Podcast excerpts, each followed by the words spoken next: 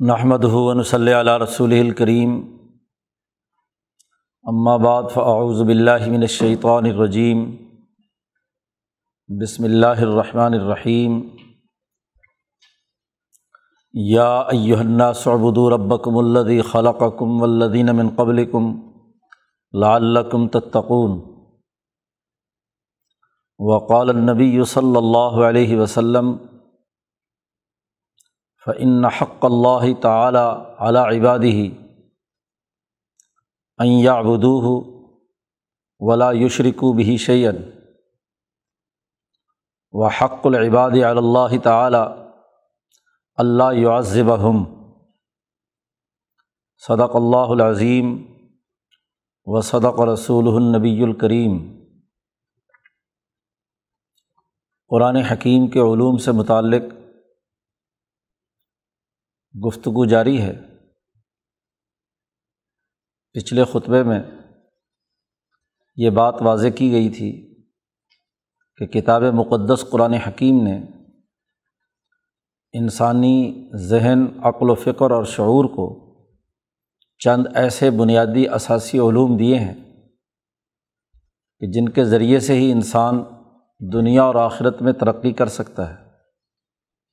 قرآن حکیم کی تلاوت کرنے والا فرد قرآن حکیم پر جو غور و فکر اور تدبر کرتا ہے،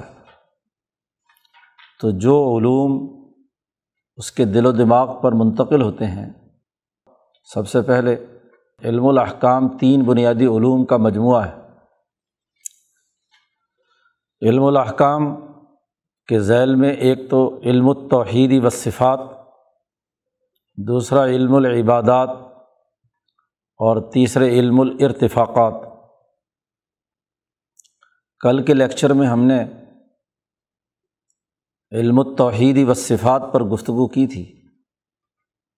قرآن حکیم اول سے آخر تک ایک باقاعدہ اور مستقل علم اپنی تمام تر جامعت کے ساتھ جو بیان کرتا ہے، وہ اللہ کی توحید اور اس کی صفات پر ایمان رکھنا ہے۔ اللہ کو ایک ماننا اور تمام تر جو اللہ کی صفات ہیں، اسی کا اظہار اس کائنات کے عالمگیر نظام کی صورت میں ہے۔ اللہ تبارک و تعالیٰ اپنے ان اسماعی الہیہ کے ذریعے سے انسانوں پر انعامات کی بارش کرتا ہے۔ اور یہی اسماء الہیہ ہے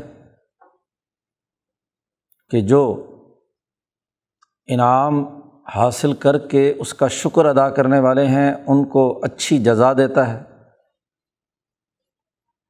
اور جو اس پر عمل نہیں کرنے والے ہیں، انہیں بری جزا دیتا ہے۔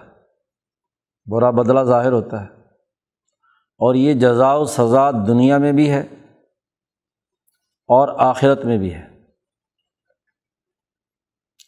اللہ تبارک و تعالیٰ جب پوری کائنات پر اپنے ارادے، طاقت، قوت، قدرت، علم و سما اور بصر تمام تر صفات کے ساتھ کائنات کے ہر ہر ذرے پر اپنی حکمرانی قائم کیے ہوئے ہے اور ایک مسلمان اپنی دل کی گہرائی سے یہ تسلیم کر لیتا ہے کہ اس کائنات کا خالق و مالک اور اس کا نظام چلانے والا مالک الملک صرف اور صرف اور صرف اللہ تبارک و تعالیٰ وحدہ لا شریک ہے۔ تو اس علم کا لازمی تقاضا یہ ہے کہ عبادت صرف اسی کی کی جائے۔ علم العبادات کا ایک بنیادی جو نقطہ جسے امام شاہ ولی اللہ دہلوی نے واضح کیا ہے، بنیادی کانسیپٹ جسے شاہ صاحب نے وضاحت کے ساتھ بیان کیا ہے، وہ یہ کہ بندہ اس حقیقت کا پورا اذعان، یقین اور پختہ اعتقاد رکھے کہ عبادت کرنا اللہ کا حق ہے بندوں پر۔ العبادت حق اللہ تعالیٰ العباد۔ تمام بندوں پر اللہ کا حق ہے عبادت کرنا۔ یہ حق سمجھنا پورے دل و جان کے عقیدے کے ساتھ۔ یہ علمی طور پر ہر ایک مسلمان بلکہ ہر ایک انسان کو جان لینا ضروری ہے۔ قرآن حکیم نے اس کے دلائل دیے ہیں۔ اس کو واضح کیا ہے کہ عبادت اللہ کا حق ہے۔ چنانچہ اسی کے اساس پر عبادت کرنے کا حکم دیا گیا ہے۔ اپنے فعل و اختیار اور ارادے سے اللہ نے عبادت کا ہمیں پابند بنایا ہے، شریعت مقدسہ کا مکلف بنایا ہے اور اپنے ہی ارادے اور عزم سے اللہ تبارک و تعالیٰ نے اس عبادت کے نتیجے میں اپنے اوپر یہ لازم قرار دیا ہے کہ وہ اپنے ان بندوں کو جو اس کی عبادت سر انجام دیں گے، اس کا حق سمجھ کر انہیں وہ اچھی جزا دے گا اور جو اس حق کا انکار کریں گے، انہیں سزا دے گا۔ تو اللہ تبارک و تعالیٰ اپنے ارادے اور اپنی طاقت اور قوت کے ساتھ یہ فرمان جاری کرتا ہے کہ لوگ عبادت کریں اور ایک بندے پر لازمی ہے کہ وہ اللہ کے اس حق کو تسلیم کرے۔ امام شاہ ولی اللہ دہلوی فرماتے ہیں کہ جو آدمی یہ پختہ یقین اور اعتماد نہیں رکھتا اور اس کے دل یا دماغ کے کسی گوشے میں یہ احتمال پایا جاتا ہے کہ عبادت اللہ کا حق نہیں ہے، میری مرضی ہے، کروں یا نہ کروں۔ انسان کے کسی کے حاشیہ خیال میں یہ بات پائی جاتی ہے۔ ایک احتمال کے درجے میں ہی کیوں نہ ہو۔ تو امام شاہ ولی اللہ فرماتے ہیں کہ وہ انسان دہریہ ہے۔ اور دہریت کی تعریف بیان کی ہے کہ جو اپنی فطرت اور اپنی انسانی جبلت میں فاقد البصیرہ ہے، اس کے اندر بصیرت ختم ہو چکی ہے۔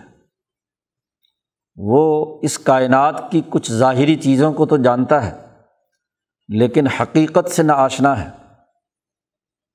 وہ محض زمانے کی گردش کے ساتھ گردش کر رہا ہے۔ جیسے دنیا میں آ گیا، یہاں کے لیل و نہار گزر رہے ہیں۔ اپنے آپ کو مجبور محض سمجھ کر وہ اس تقاضوں کے مطابق کھا رہا ہے، پی رہا ہے، اٹھ رہا ہے، بیٹھ رہا ہے، کام کاج کر رہا ہے، یا رسمی طور پر کوئی عبادت ہی سر انجام کیوں نہ دے رہا ہو۔ اگر وہ اللہ کا حق نہیں سمجھتا اپنے اوپر، اور رسمی طور پر کہ لوگ نماز پڑھ رہے ہیں، اس نے پڑھ لی۔ جی۔ لوگ کھا رہے ہیں، وہ بھی کھا رہا ہے۔ لوگ پی رہے ہیں، وہ بھی پی رہا ہے۔ اللہ کا حق سمجھ کر نہیں رکھتا تو اس نے دراصل ایمان کی حقیقت نہیں پائی۔ ایمانیات میں یہ علم و شعور رکھنا کہ عبادت اللہ کا حق ہے اللہ کے بندوں پر، اور یہ اس نے اپنے قصد اور اپنے ارادے سے یہ عبادت یہ شریعت مقدسہ، یہ احکام الہیہ کا مجموعہ انسانیت کے لیے فرض کیا ہے، لازمی قرار دیا ہے۔ اور اس کی جزا و سزا بھی مقرر کی ہے۔ جب ہم اللہ کو حاکم مطلق پوری کائنات کا حکمران مانتے ہیں، تو ہر حکمران کا یہ قطعی حق بھی ہے۔ کہ جسے حاکم تسلیم کر لیا، اس کے فرامین اور احکامات کو اس کا حق سمجھا جائے۔ کہ اس نے یہ حکم جاری کیا ہے اور ہم نے اس کی اطاعت کا، اس ریاست میں رہنے کا، اس حکومت کو ماننے کا، ہم نے اس کا حق تسلیم کیا ہے، تو اس کا حکم بھی ماننا ہے، اس کا فرمان بھی ماننا ہے۔ اور جیسے دنیا کا حکمران اپنے قصد اور ارادے سے، اپنے فیصلے سے، اپنی اتھارٹی کی بنیاد پر کوئی فرمان شاہی جاری کرتا ہے یا فرمان جمہوری جاری کرتا ہے، تو اس ریاست میں رہنے والے تمام لوگوں کو اپنے حکمران کا یہ حق سمجھتے ہوئے اس کے حکم، اس کے قانون، اس کے ضابطے کی پابندی کرنی ہے۔ تو جب اس پوری کائنات کا شہنشاہ مطلق مالک الملک اور اکیلا حکمران، ذات باری تعلیٰ کو تسلیم کر لیا گیا۔ تو اب اس نے اپنے ارادے اور عزم سے ہمارے لیے کچھ ہدایات جاری کی ہیں۔ اور کیوں جاری کی ہیں؟ اس لیے کہ اسی نے انعامات دیے ہیں۔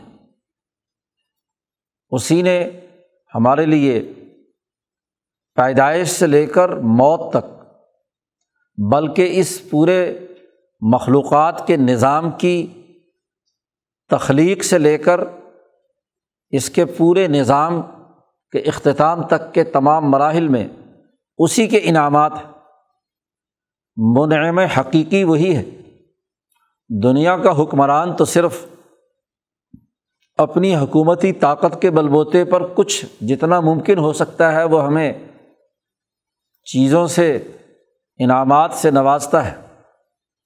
لیکن کامل اور مکمل طور پر کسی حکومت کے بس میں نہیں کہ وہ انسان کی تمام ضروریات کو پورا کرنے والا ہو۔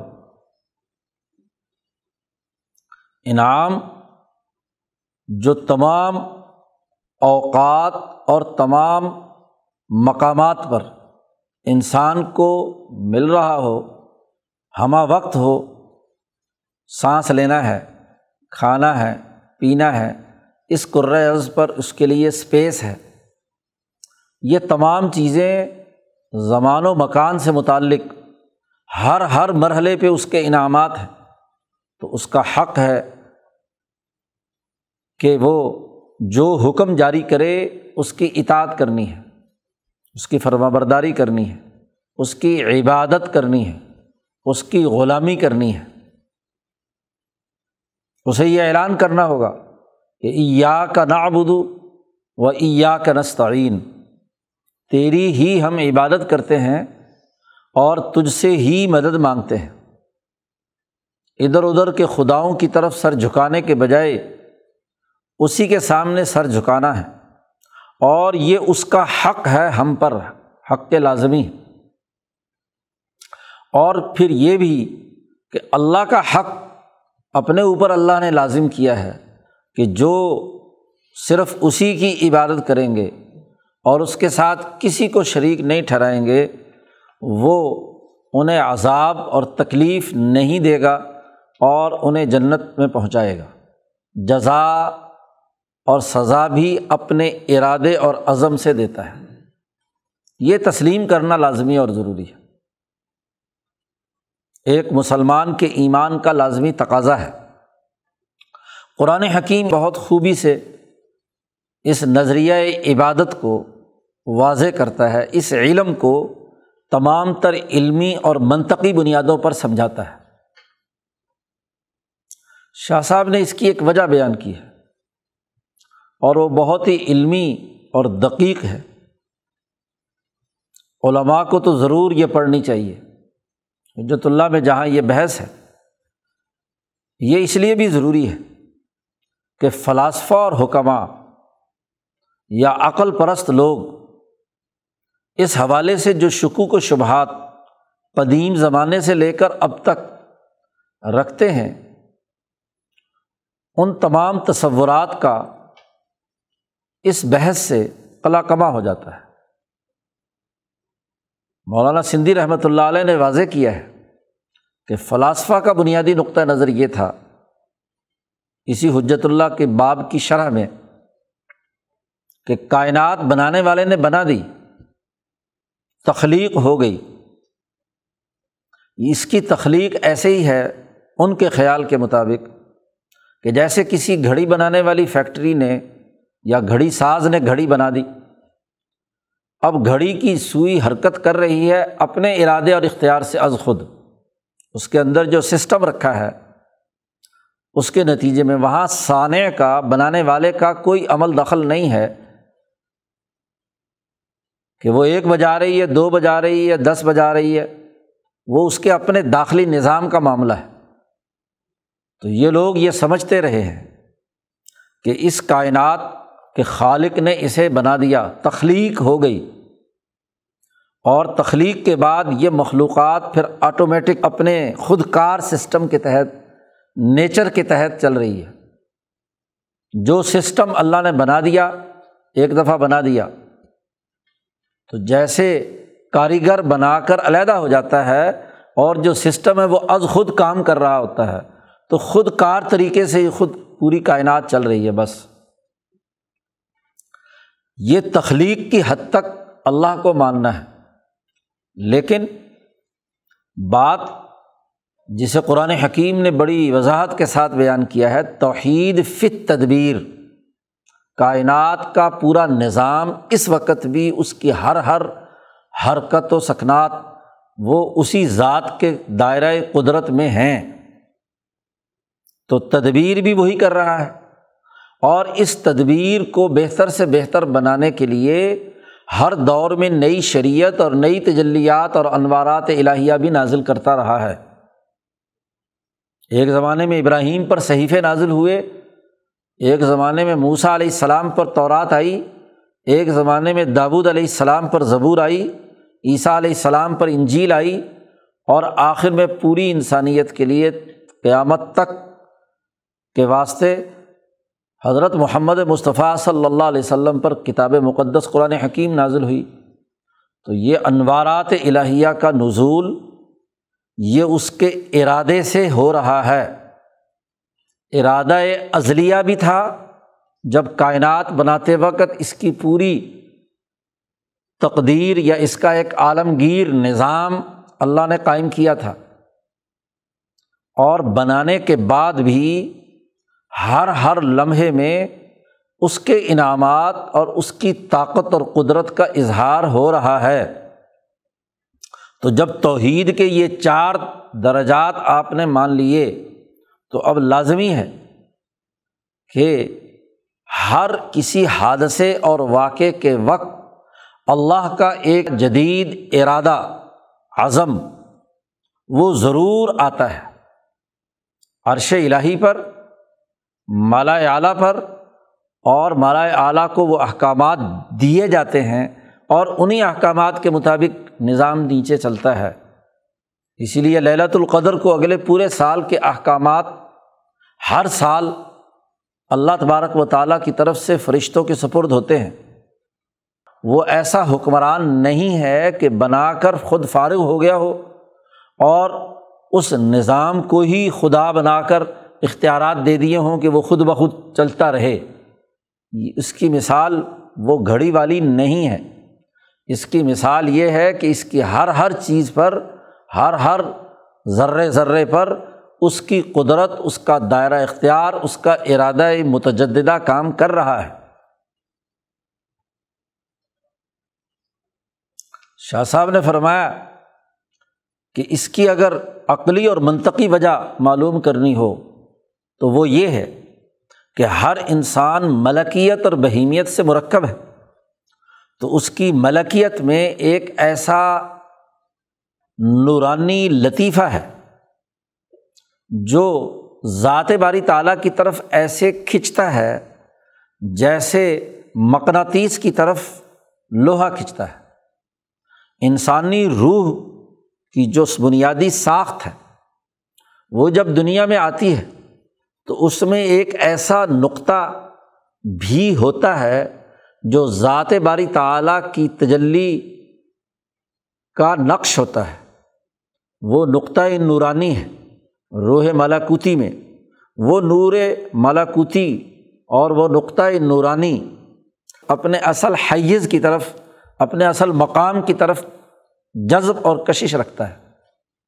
جب بھی انسان اپنے آپ کو گرد و پیش کے تخیلات سے علیحدہ کرے اور صرف اور صرف اپنے اس نقطۂ نورانی پر غور و فکر کرے تو یہ جذب و کشش ذات باری تعالیٰ کی طرف ضرور پاتا ہے۔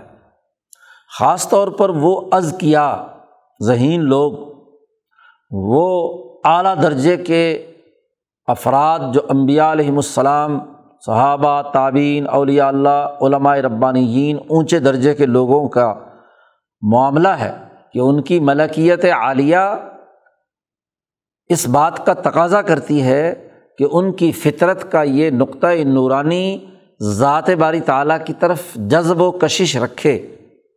اسی کو محبت ذاتیہ کہتے ہیں۔ یہ محبت ذاتیہ یا ایک جگہ پر شاہ صاحب نے اس کے لیے لفظ استعمال کیا ہے دوسری کتابوں میں، نقطۂ حبیہ۔ کہ جو محبت کا نقطہ ہے انسان کے اندر، یہ جذب و کشش رکھتا ہے ذات باری تعالیٰ کی طرف۔ دیکھیے، بڑی واضح سی بات ہے۔ دنیا میں آدمی جب بھی کوئی کام کرتا ہے، تو اس کام کے ساتھ اس کا ایک تعلق اور محبت ہوتی ہے تو اسے کرتا ہے۔ محبت کے بغیر دنیا میں کوئی کام نہیں ہوتا۔ کھانے کی محبت یا لذت ہوتی ہے تو کھانا کھاتا ہے۔ ہاں جی پانی کے ساتھ ایک خاص کشش اور جذب کی کیفیت پیدا ہوتی ہے۔ جیسے روزہ کھولنے کے وقت تو گلاس پہ گلاس پیتا ہے۔ تو پانی کی ایک طلب ہوتی ہے۔ کھانے کی ایک طلب ہوتی ہے۔ ایسے ہی کوئی آدمی کوئی بھی کام کرتا ہے، تجارت کر رہا ہے، زراعت کر رہا ہے، کوئی بھی ملازمت کر رہا ہے، کسی پیشے کو اس نے اختیار کیا ہے، تو اس کے ساتھ ایک دلی تعلق اور ایک طلب کا تعلق ہوتا ہے۔ اور اسی طلب اور تقاضے کے تحت ہی وہ اس سے کام کر رہا ہوتا ہے۔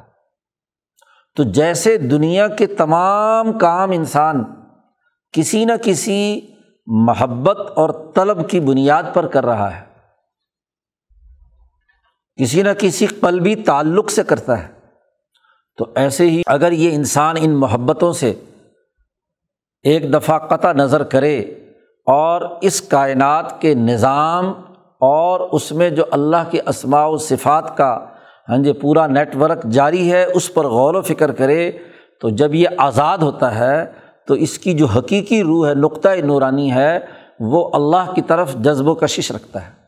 یہ نقطۂ حبیہ اور محبت ذاتی ہر اعلیٰ انسان کے دل و دماغ میں ضرور پیدا ہوتا ہے۔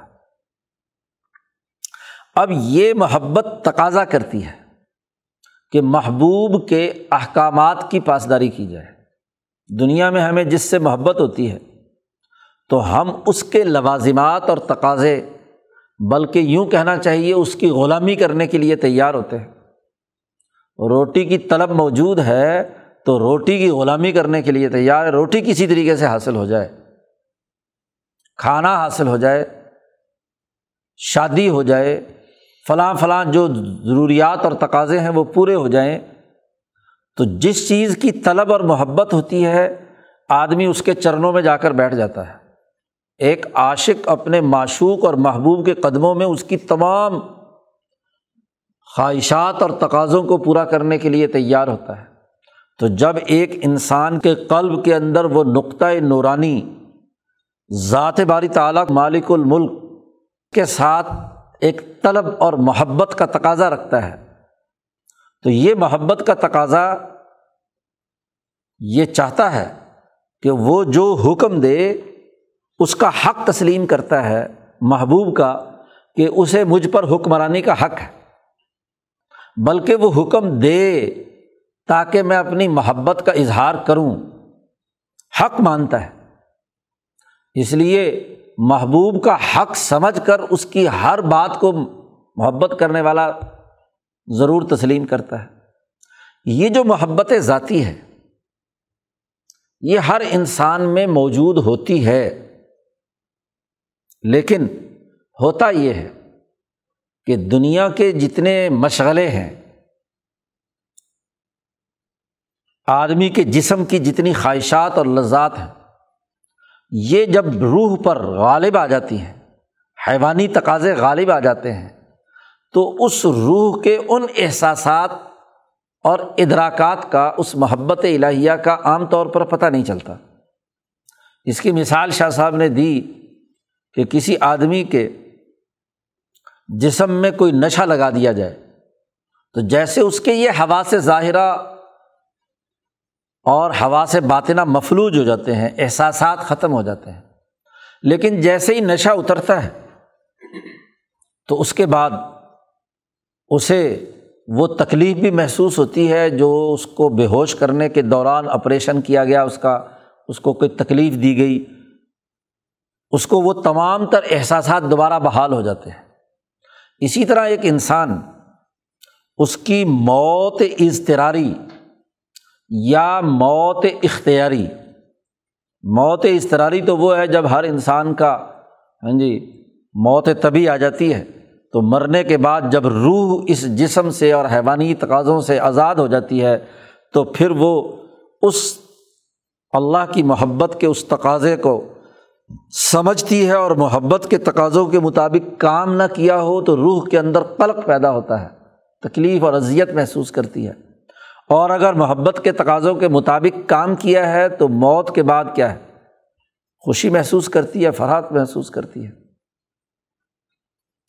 اور یا موت اختیاری کہ اپنی ریاضت، مجاہدات اور اعمال کے ذریعے سے اس نے اپنی ان خواہشات اور لذات کو کنٹرول کر لیا اور صرف اور صرف اس کے حکموں کے مطابق کام کیا تو یہ بھی احساسات اور ادراکات کو اللہ کی طرف یقین کے سفر پر چلتے ہوئے وہ محبت ذاتیہ میں اضافہ کرتا چلا جاتا ہے، عشق بڑھتا چلا جاتا ہے۔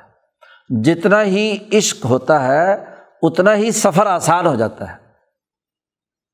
اور جیسا کہ حضرت حاجی امداد اللہ صاحب، مہاجر مکی رحمۃ اللہ علیہ نے اپنے مکتوب میں فرمایا کہ زندہ سے جو ہمیشہ ہمیشہ الحی ہے اس کے ساتھ عشق زندہ رکھتا ہے اور مردہ سے عشق جب تک وہ ہے، اس وقت تک تو ہے، اس کے بعد ناپائیدار ہو جاتا ہے۔ تو بات یہ ہے کہ یہ محبت ذاتی ہے۔ اور شاہ صاحب کہتے ہیں یہ محبت ذاتی ایک وجدانی بات ہے۔ محبت ویسے بھی وجدانی بات ہے۔ جیسے بھوک وجدانی ہے، پیاس وجدانی ہے۔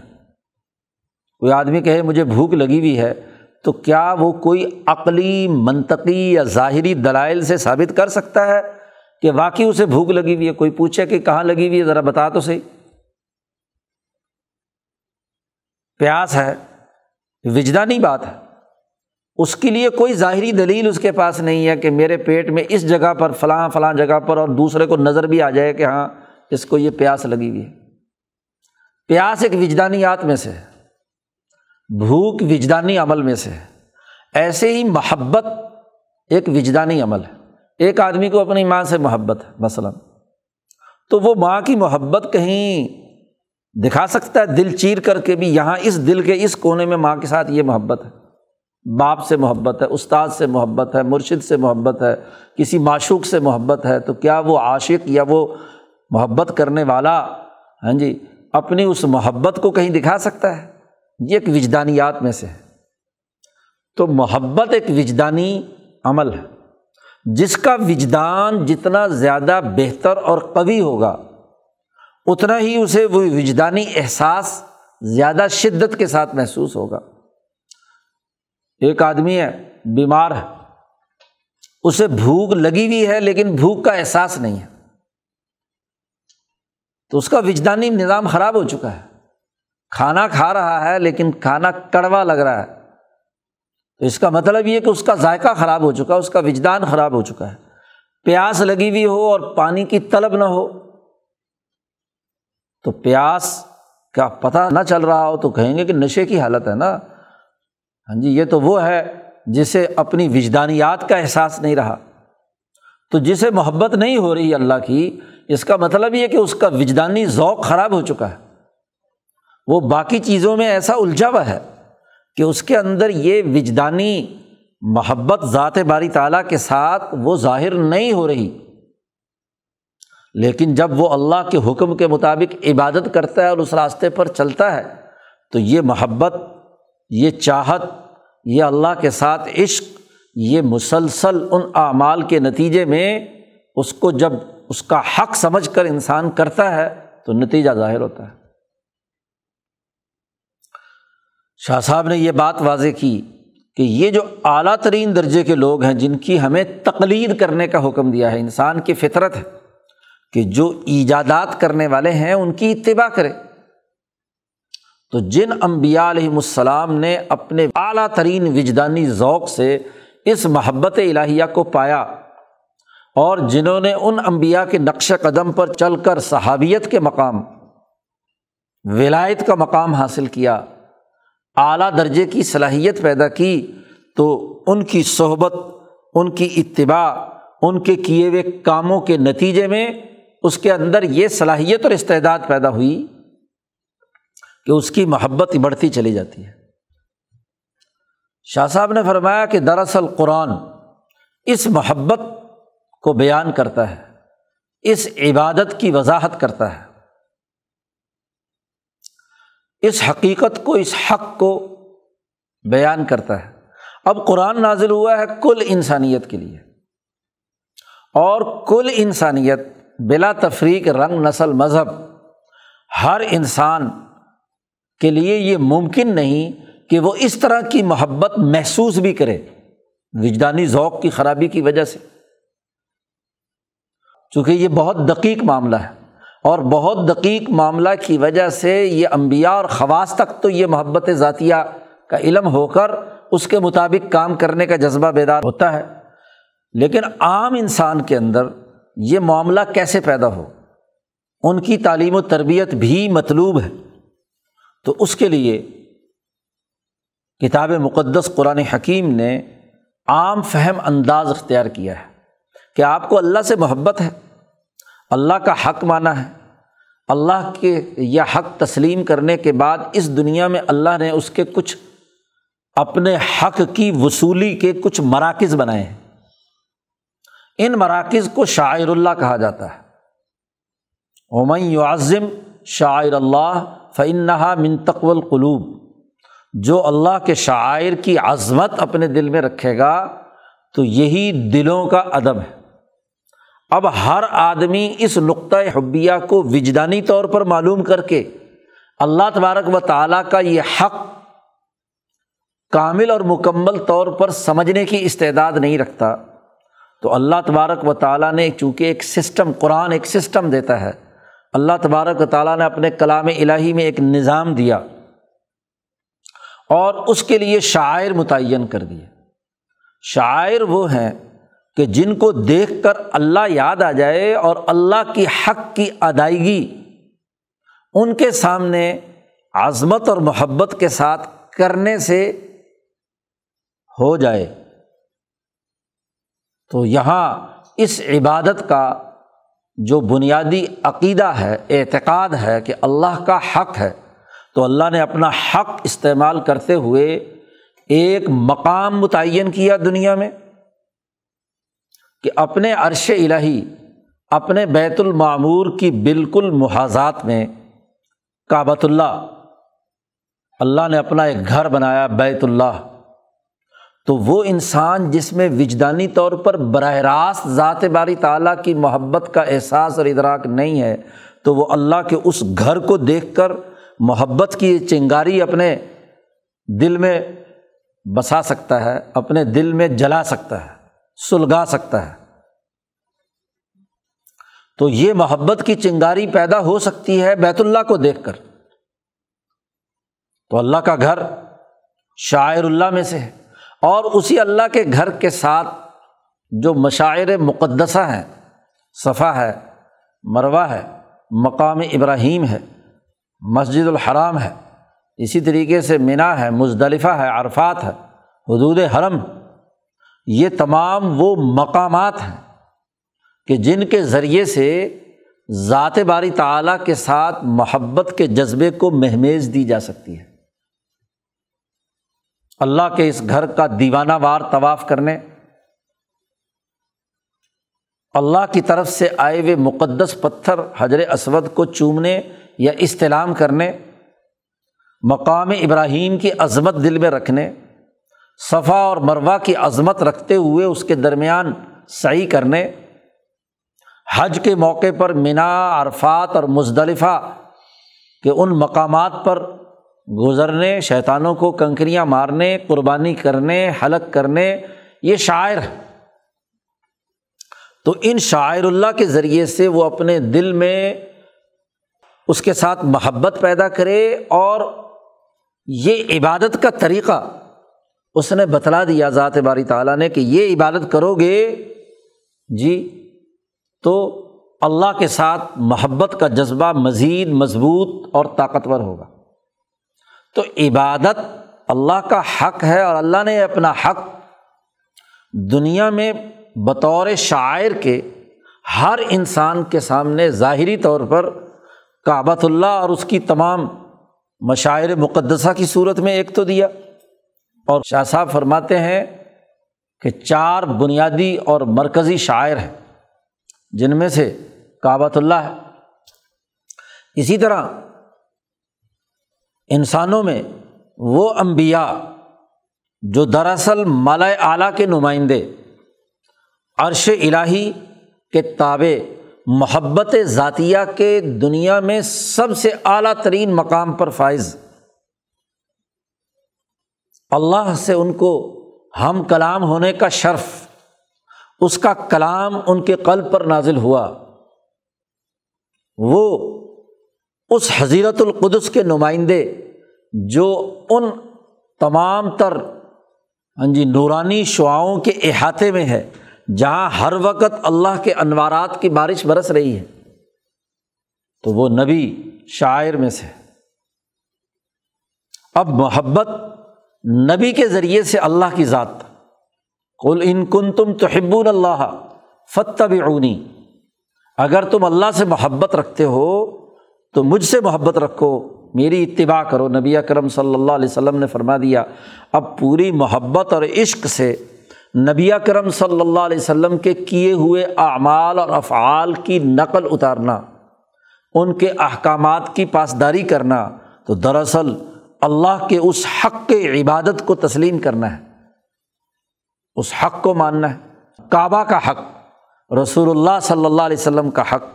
اور پھر نبی پر جو کلام الہی نازل ہوا، تو قرآن کا حق۔ حق اللہ تعالیٰ جو تھا بندوں پر عبادت کا، اسی کے ذیل میں حق کے کعبہ ہے، حق کے رسول ہے، حق کے قرآن ہے۔ اور پھر ان تینوں کے ساتھ نسبت رکھنے والی وہ نماز جو فریضہ ہے اللہ کی طرف سے، عبادت۔ اور نہ صرف نماز، جو اخبات اللہ کا ذریعہ ہے، نماز، روزہ، زکوٰۃ اور حج، چاروں عبادات۔ جن کی مجموعی طور پر حالت نماز کے اندر ہوتی ہے کہ روزے کی حالت بھی نماز میں ہے، مالی قربانی بھی ہے اور اسی کعبہ کی طرف رخ ہے جہاں حج کیا جاتا ہے۔ جو صبح سے شام تک پانچ مرتبہ انسان یہ نماز ادا کرتا ہے، تو یہ وہ شاعر میں سے ہے جو محبت الہی پیدا کرنے کا ذریعہ بنتا ہے۔ تو قرآن حکیم کا علم العبادات، ان شاعر کے ذریعے سے انسانوں کو اپنی طرف کھینچتا ہے، ذات باری تعالیٰ کے ساتھ جوڑتا ہے۔ عبادت کا فریضہ سر انجام دینے کا حکم دیتا ہے، تو نماز اللہ کا حق سمجھ کر وقت پر ادا کرنا۔ رسول اللہ صلی اللہ علیہ وسلم کی بات کو اللہ کا حق سمجھ کر ماننا اور تسلیم کرنا، کعبۃ اللہ کی عظمت اللہ کا حق سمجھ کر کرنا اور قرآن حکیم کی عظمت اور محبت اور اس کی تلاوت اللہ کا حق سمجھ کر کرنا کہ اللہ کا کلام ہے۔ کلام الہی ہے، جو میری زبان پر جاری ہے، اور اس کے ذریعے سے اللہ کی محبتیں، اللہ کے انوارات اور تجلیات میرے وجود میں شرائط کر رہے ہیں۔ یہ علم العبادات ہے۔ ایک آدمی جب قرآن حکیم پر غور و فکر کرتا ہے، تو اسے اس نقطۂ نظر سے اس علم کو باقاعدہ سمجھنا ہے۔ اسی کو کہا، یا یوہناس اے لوگوں تمام انسانوں کو مخاطب کیا ہے۔ کہ تم اپنے رب کی عبادت کرو۔ کیوں؟ اس لیے کہ اس رب نے تمہیں پیدا کیا ہے اور تم سے پہلے لوگوں کو پیدا کیا ہے۔ تمہیں بھی اور تم سے پہلے تمام لوگوں کی پیدائش اور تخلیق کا جو انعام ہوا ہے، وہ تمہارے اس رب نے جو نقص سے نکال کر کمال تک پہنچانے والا ہے، تمہیں ایک حقیر سے نطفے سے نکال کر اور تمہیں ایک طاقتور اور مضبوط مرد اور عورت بنانے والا ہے، انسان کامل بنانے والا ہے، اس رب کی عبادت کرو۔ تو یہ عبادت کا حکم دیا ہے اور یہ حکم دینا اس کا حق ہے۔ اور بندوں کو لازمی ہے کہ اپنی اس محبت کو اپنے اوپر لازم کریں۔ یہی وہ بات ہے جس کو حضرت معاذ ابن جبل رضی اللہ تعالیٰ عنہ کو مخاطب کر کے خود نبی اکرم صلی اللہ علیہ وسلم نے ارشاد فرمایا، بخاری اور مسلم کی یہ حدیث ہے، جو ابھی خطبے میں تلاوت کی تھی، حضرت معاذ ابن جبل سے حضور صلی اللہ علیہ وسلم نے پوچھا کہ، اے معاذ، کیا تمہیں معلوم ہے کہ اللہ کا بندوں پر کیا حق ہے؟ اور کیا تمہیں معلوم ہے کہ اللہ پر بندوں کا کیا حق ہے؟ تو معاذ بن جبل نے کہا کہ نہیں، مجھے تو نہیں معلوم۔ اللہ و رسول عالم اللہ اور اس کے رسول زیادہ بہتر جانتا ہے کہ اللہ پر بندوں کا کیا حق ہے اور بندوں پر اللہ کا کیا حق ہے۔ تو رسول اللہ صلی اللہ علیہ وسلم نے ارشاد فرمایا کہ سنو، بات یہ ہے کہ اللہ کا حق ہے بندوں پر کہ وہ عبادت کرے۔ العبادت حق اللہ تعالی العباد۔ بندوں پر اللہ کا حق ہے۔ اس حق کو تسلیم کرنا، اس کی اطاعت کرنا یہ ضروری ہے۔ اور بندوں کا اللہ پر حق یہ ہے کہ جب بندے اس کا حق ادا کریں تو بدلے میں اللہ ان کو عذاب نہ دے، نہ دنیا میں اور نہ آخرت میں۔ انہیں عذاب نہ دے۔ ان کے لیے راحت رسانی کا نظام بنائے، اللہ نے اپنے اوپر لازم کر لیا۔ اسی کو اللہ پاک نے کہا ہے کہ مومنین کی مدد کرنا اللہ نے اپنے اوپر حق قرار دے دیا ہے۔ وہ کانا حق کا نعلینہ نثر المنین جو اس کے احکامات کی پاسداری کرتے ہیں، ان کی مدد کرنا، انہیں دنیا اور آخرت میں کامیاب بنانا، اللہ کہتے ہیں یہ ہم پر حق ہے۔ تو اللہ نے اپنے اوپر بھی بندوں کا حق لازم کیا ہے اور بندوں پر بھی اپنا حق لازم کیا ہے۔ تو یہ حقوق کا بنیادی معاملہ ہے۔ یہ کوئی رسم نہیں ہے۔ اور یہ کیوں ہے؟ اس کی وجہ کیا ہے؟ شاہ صاحب نے اس کے لیے وجہ بیان کی کہ وہ منعم حقیقی ہے۔ اور منعم حقیقی کا حق ادا کیا جانا ضروری ہے۔ اور وہ جزا و سزا دیتا ہے دنیا میں بھی اور آخرت میں بھی۔ اسی علم العبادات سے تین نئے علوم پھوٹے جو قرآن بیان کرتا ہے۔ علم التذکیری بھی اعلیٰ اللہ۔ اعلیٰ اللہ میں قرآن حکیم نے ان انعامات کا تذکرہ کیا ہے کہ جس کی بنیاد پر انسان کو اللہ کی عبادت کرنا لازمی اور ضروری ہے۔ انعامات کی ایک پوری فہرست بیان کی ہے۔ تخلیق سے لے کر انسان کی پیدائش، بلکہ آسمان و زمین کی تخلیق، سورج، چاند، ستاروں کی گردش اور ان کا پورا نظام، بارش برسانا، زمین میں سے فصلوں کا اگنا معدنیات کا وجود میں آنا، وغیرہ وغیرہ۔ دودھ پیدا کرنا، شہد بنانا، وغیرہ۔ اس کا تذکرہ قرآن حکیم بار بار بیان کر رہا ہے۔ تو یہ وہ تمام انعامات الہیہ ہیں جس کے ذریعے سے تذکیر یعنی یاد کرایا ہے۔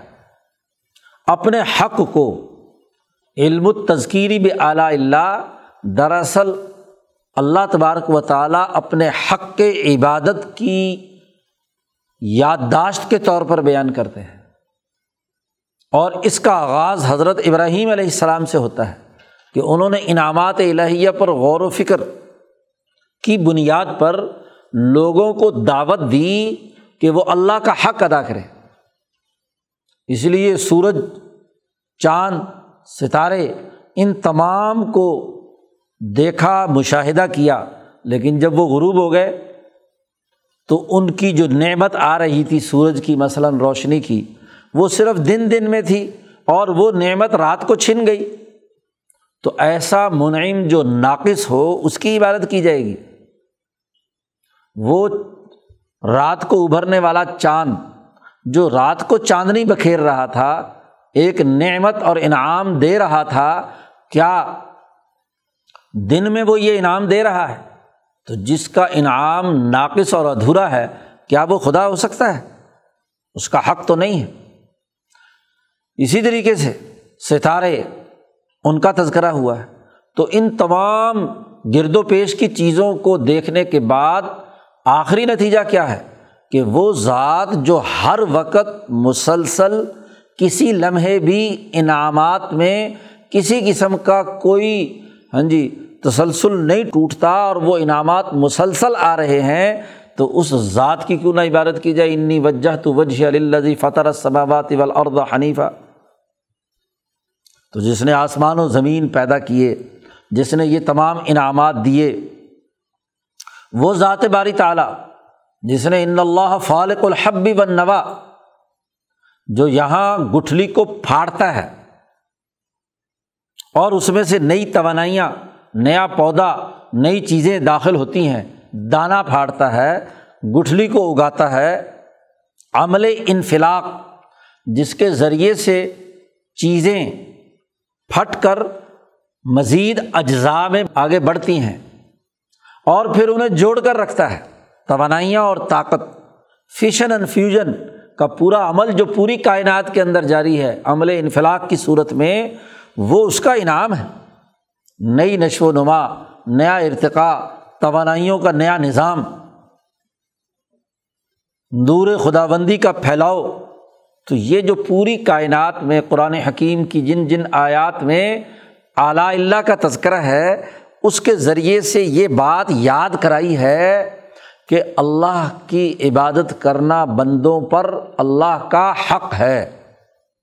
تو حق عبادت یا علم العبادات کے ثبوت کے لیے، اس کی حقانیت کو واضح کرنے کے لیے، یہ علم التذکیری بھی اعلیٰ اللہ کے منع میں حقیقی وہی ایک ذات ہے اور ان انعامات کے حوالے سے قرآن حکیم میں بہت سارے بکھرے ہوئے واقعات، گرد و پیش کے حقائق اور انعامات کا تذکرہ کیا۔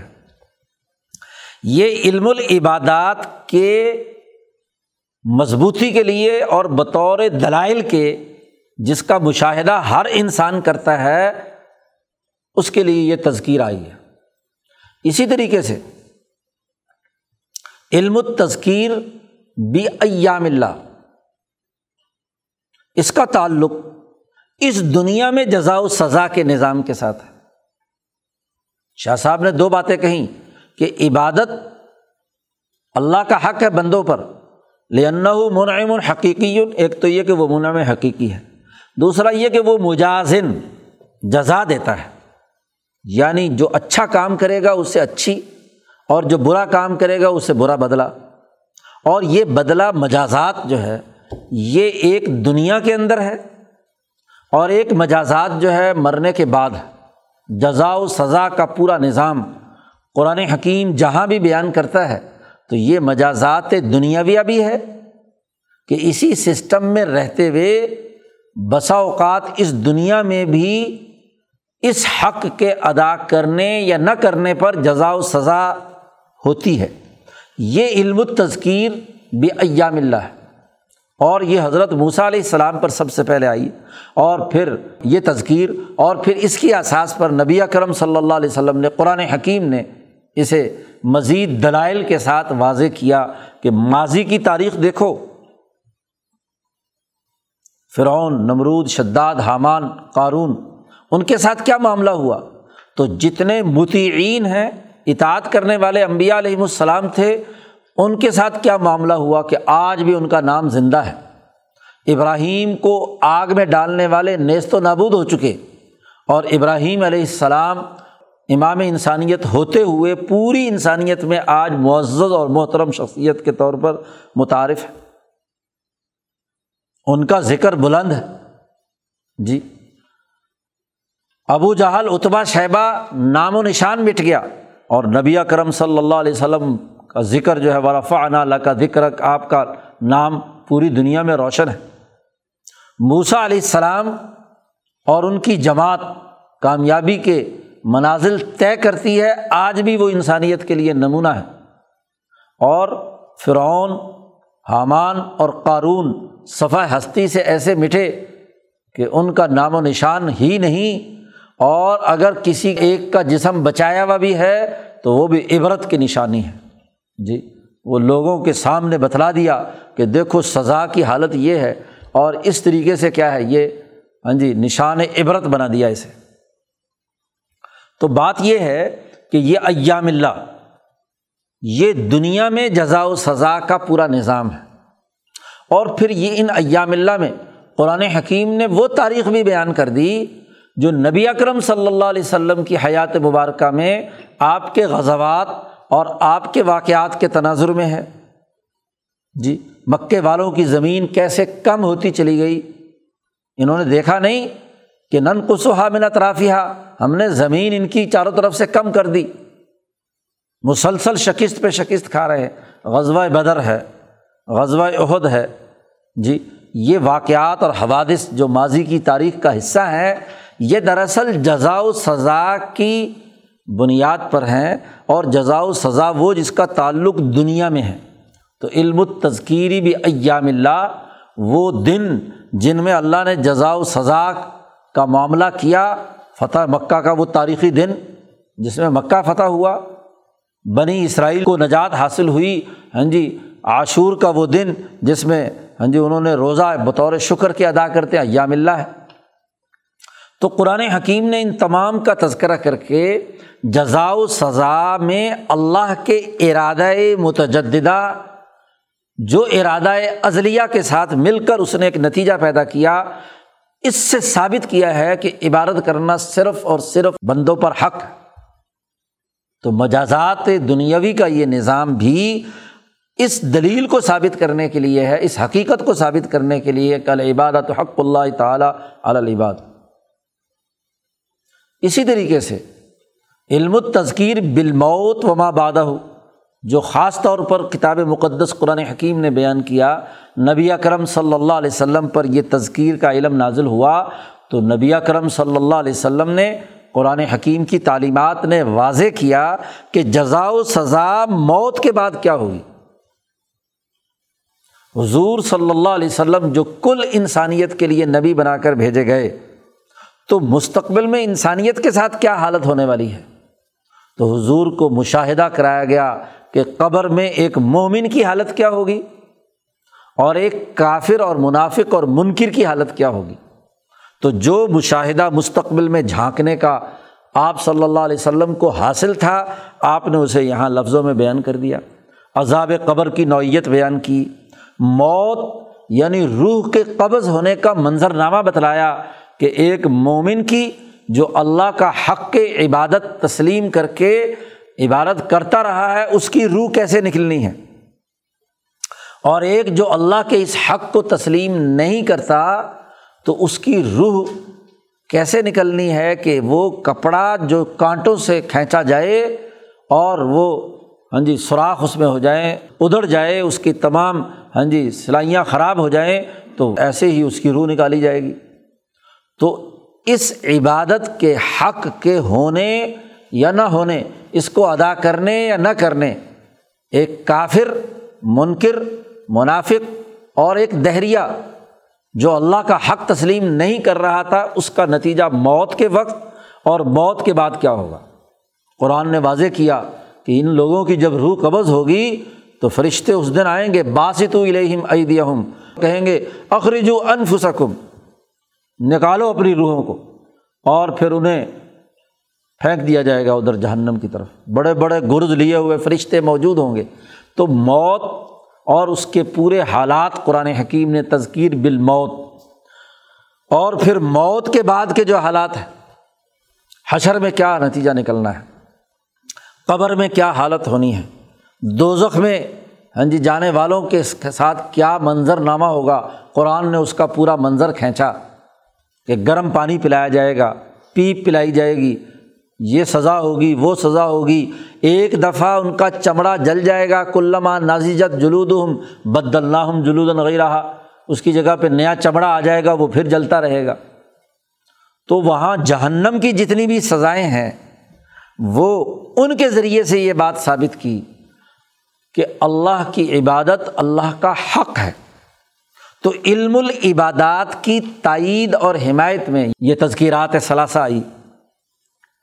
جیسے علم التوحید و صفات کی تائید کے لیے یہ تذکیرات ثلاثہ تھیں ایسے علم العبادات کے علمی منہج کو واضح کرنے کے لیے یہ تذکیرات ثلاثہ ہے اور جو متعین ہیں ان کے لیے جنت اور جنت کے جو انعامات ہیں اور اس کے جو حالات ہیں، ان کا لباس اور ان کی رہائش اور وہاں ہمیشہ ہمیشہ رہنا اور جنات ان تجری من تحت الانہار، ان کے نیچے نہروں کا جاری ہونا وغیرہ وغیرہ، ان انعامات کا تذکرہ کیا ہے۔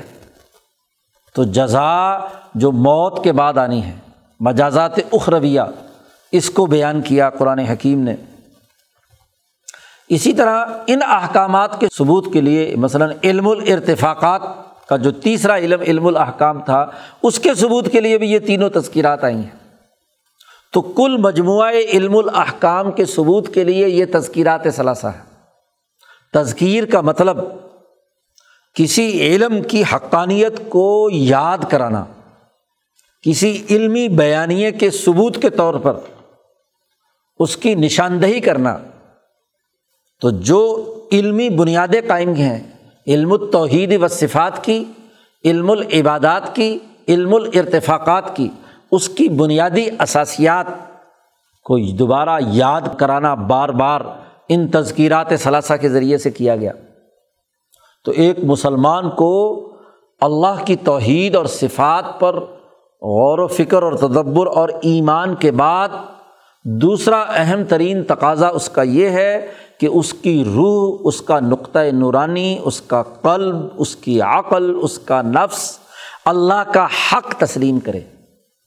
وہ دل کی چاہت سے عبادت سر انجام دے۔ نماز پڑھے تو بڑی خوشو و خضو کے ساتھ اخبات اللہ کے ساتھ۔ اور روزہ رکھے تو اللہ کا حق سمجھ کر ایک فریضہ ہے۔ اس فریضے کو ہر حال میں ادا کرنا ہے۔ اب عبادت کیسے کی جائے؟ اس کا بھی پورا نظام قرآن حکیم نے اور نبی کرم صلی اللہ علیہ وسلم نے واضح کر دیا کہ اس حق عبادت کو ادا کرنے کا سب سے پہلا طریقہ دن بھر میں پانچ وقت کی نماز ہے۔ اس حق عبادت کو سر انجام دینے کا دوسرا عمل سال بھر میں ایک مہینے کے روزے ہیں۔ اللہ کا حق سمجھ کر۔ اور یاد رکھیے یہ حق محبوب کا حق ہے۔ جس سے آپ کو محبت ہے، جس کی طرف آپ کا دل کھنچ رہا ہے، تو اس کا حق سمجھ کر، فٹیک سمجھ کر نہیں۔ ایک تو کسی عامر مطلق کا حق ہوتا ہے کہ وہ ڈنڈے کے بل بوتے پر اپنی بات بنواتا ہے کہ یہ کرو اور یہ نہ کرو۔ وہ تو خوف سے ہوتی ہے، محض۔ ایمان نام محض خوف نہیں، بلکہ خوف اور رجا ہے۔ جیسے ایک محبت کرنے والا جس سے محبت رکھتا ہے، تو ملا جلا جذبہ ہوتا ہے۔ پتہ نہیں میرا محبوب راضی ہوگا یا نہیں ہوگا۔ وہ خوف بھی ہو کہ میری تمام تر کرنے کے بعد ہاں جی ڈر ہے۔ پتہ نہیں محبوب کو پسند آیا کہ نہیں آیا۔ میں نے نماز پڑھتے وقت غفلت برتی تھی۔ ہاں جی دماغ ادھر چلا گیا تھا، خیالات ادھر رہے تھے۔ اب محبوب کے سامنے کھڑا ہو اور بندہ ادھر ادھر کا خیال کرے۔ جی تو دنیا میں کسی معشوق اور محبوب سے اگر ہاں جی نظر ادھر ادھر چلی جائے تو محبوب تو فوراً موڈ بن جاتا ہے۔ وہ کہتا ہے، یہ ایک عجیب بات ہے، وفا میرے ساتھ کرنے کی بات کر رہے ہو، توجہ کدھر اور ہے؟ جی اور اولیاء اللہ پر تو یہ معاملہ منکشف بھی ہو جاتا ہے۔ حضرت شاہ عبد الرحیم دہلوی رحمۃ اللہ علیہ کا واقعہ انفاس العارفین میں امام شاہ ولی اللہ دہلوی نے لکھا ہے کہ وہ کہیں کسی مسجد میں نماز کے لیے گئے، وہاں امام صاحب نماز پڑھا رہے تھے۔ تو نماز کے دوران حضرت پر کیفیت منکشف ہو گئی امام صاحب کی۔ تو انہوں نے نماز توڑی اور اپنی الگ بعد میں جب نماز مکمل ہو گئی تو بعد میں انہوں نے نماز پڑھی۔ تو وہ امام صاحب نے کہا، آپ کو مسئلے کا نہیں پتہ کہ جب امام نماز پڑھا رہا ہو تو پھر نماز نہیں توڑنی چاہیے۔ شاہ عبد الرحیم دہلوی نے فرمایا کہ ہاں نماز پڑھا رہا ہو۔ اور اگر اس کی نماز پڑھاتے وقت وہ اپنی بکریوں اور اونٹوں کے اندر اور اپنے مرغے اور انڈوں کے قصوں پر لگا ہوا ہو، تو پھر اس کے پیچھے نماز پڑھنے کا کیا فائدہ؟ تو تم تو فلانی فلانی جگہ پہ نہیں پھر رہے تھے۔ جی تم تو اپنی مرغیوں، انڈوں اور جانوروں کے اندر لگے ہوئے تھے، تو میں تمہارے پیچھے کیا نماز پڑھتا؟ امام کو، انجن کو تو کیا ہے؟ ہاں جی اللہ کی طرف متوجہ ہوگا تو مقتدیوں پر کوئی اثر ہوگا۔ اور اگر وہ اپنے خیالات میں لگا ہوا ہے، تو پھر حق کیسے عبادت کا حق اور وہ بھی عشق و محبت سے وہ کیسے ہوگا؟ تو بات یہ ہے کہ خوف اس بات کا کہ کہیں یہ جو عبادت ہے اس میں کہیں دماغ ادھر ادھر چلا گیا تو اللہ کے عبادت کا حق ادا نہیں ہوا اور امید اس کی کہ وہ ایسا محبوب ہے کہ وہ بندوں کا اگر ہاں جی کچھ ہاں جی کام اس کے لیے، فریضے کے لیے ہاتھ باندھ کر اس کے سامنے آ کر کھڑے ہو گئے ہیں، اب امید تو ہے کہ کیا ہے؟ وہ ہمیں معاف کرے گا، لغزشیں، کوتاہیاں اور غفلتیں ختم کرے گا اور ہماری اس ٹوٹی پھوٹی عبادت کو قبول کر لے گا۔ ہم نے جو ٹوٹے پھوٹے روزے رکھے ہاں جی ہم نے کوئی نمازیں پڑھیں ہاں جی بظاہر تو ہم اللہ کی کر رہے تھے، کوتاہیاں تھیں، تو وہ ضرور معاف کرے گا۔ تو یہ امید بھی رہے۔ تو محبوب سے امید بھی ہوتی ہے کہ وہ محبت کے اس جذبے کو، جس جذبے سے ہم سارے کام چھوڑ کر آ کر نیت باندھ کر اللہ کے حضور میں کھڑے ہو گئے ہیں۔ اب جتنا کام ہمارا تھا آ گیا۔ اب اگر غفلت کہیں ہو گئی ہے تو ضرور معاف کر دے گا۔ تو دونوں چیزیں موجود ہوں تو اس محبت کا اظہار، تو نماز کے ذریعے سے، روزے کے ذریعے سے۔ اور اگر مالی طاقت اور قوت اور استطاعت ہے تو زکوٰۃ کا فریضہ تاکہ دوسرے انسانوں کے حقوق ادا کیے جائیں۔ اور حج کا فریضہ کہ اللہ کے گھر پر پہنچ کر دیوانہ وار عشق و محبت کے ساتھ اس کے در و دیوار کا چکر لگائے اور اس کے بتلائے ہوئے ہاں جی طریقے کے مطابق ان مقامات مقدسہ پر دیوانہ وار پھیرے اور اس کے لیے سامنے اپنے تمام وجود کو سامنے رکھ کر لبیک اللہ لبیک کہے۔ تو یہ چار عبادتیں متعین کر دیں کہ ان کے ذریعے سے وہ اس اللہ کے حق کو ادا کرے۔ اور اس کے ساتھ ساتھ جو فرائض و واجبات اور جو حقوق اور ذمہ داریاں، اس میں مثلاً جہاد ہے، جد وجہد اور کوشش کا راستہ ہے، ذکر ہے، تلاوت ہے، اذکار ہے جو ان تمام کے لیے مبد و معاون ہیں اور انسانیت کی خدمت ہے، وغیرہ وغیرہ، اللہ کے تعلق سے۔ تو یہ عبادات کا نظام ہے۔ اب ارتفاقات الگ سے مستقل علم ہے جہاد اور باقی تمام امور اس علم سے تعلق رکھتے ہیں، علم الارتفاقات۔ ان شاء اللہ عبادات کے اس گفتگو کے بعد ان شاء اللہ کل ہاں جی اس پر ہم علم الارتفاقات پر گفتگو کریں گے۔ قرآن حکیم کے یہ ہاں جی بنیادی علوم ہیں۔ ان کو دل و جان سے کرنا، محبت الہیہ سے کرنا، تلاوت کے دوران ان کا دھیان رکھنا، غور و فکر کرنا، تدبر کرنا، ایسی تلاوت نتیجہ خیز ہوتی ہے۔ اللہ تعالیٰ ہمیں یہ توفیق عطا فرمائے قرآن حکیم کو سمجھنے اس کی صدق دل سے تلاوت کرنے اور اس کے انوارات الہیہ سے ہمیں فیضیاب ہونے کی توفیق عطا فرمائے۔ و آخر داوان الحمد للہ رب العالمین۔ اللہ وسلم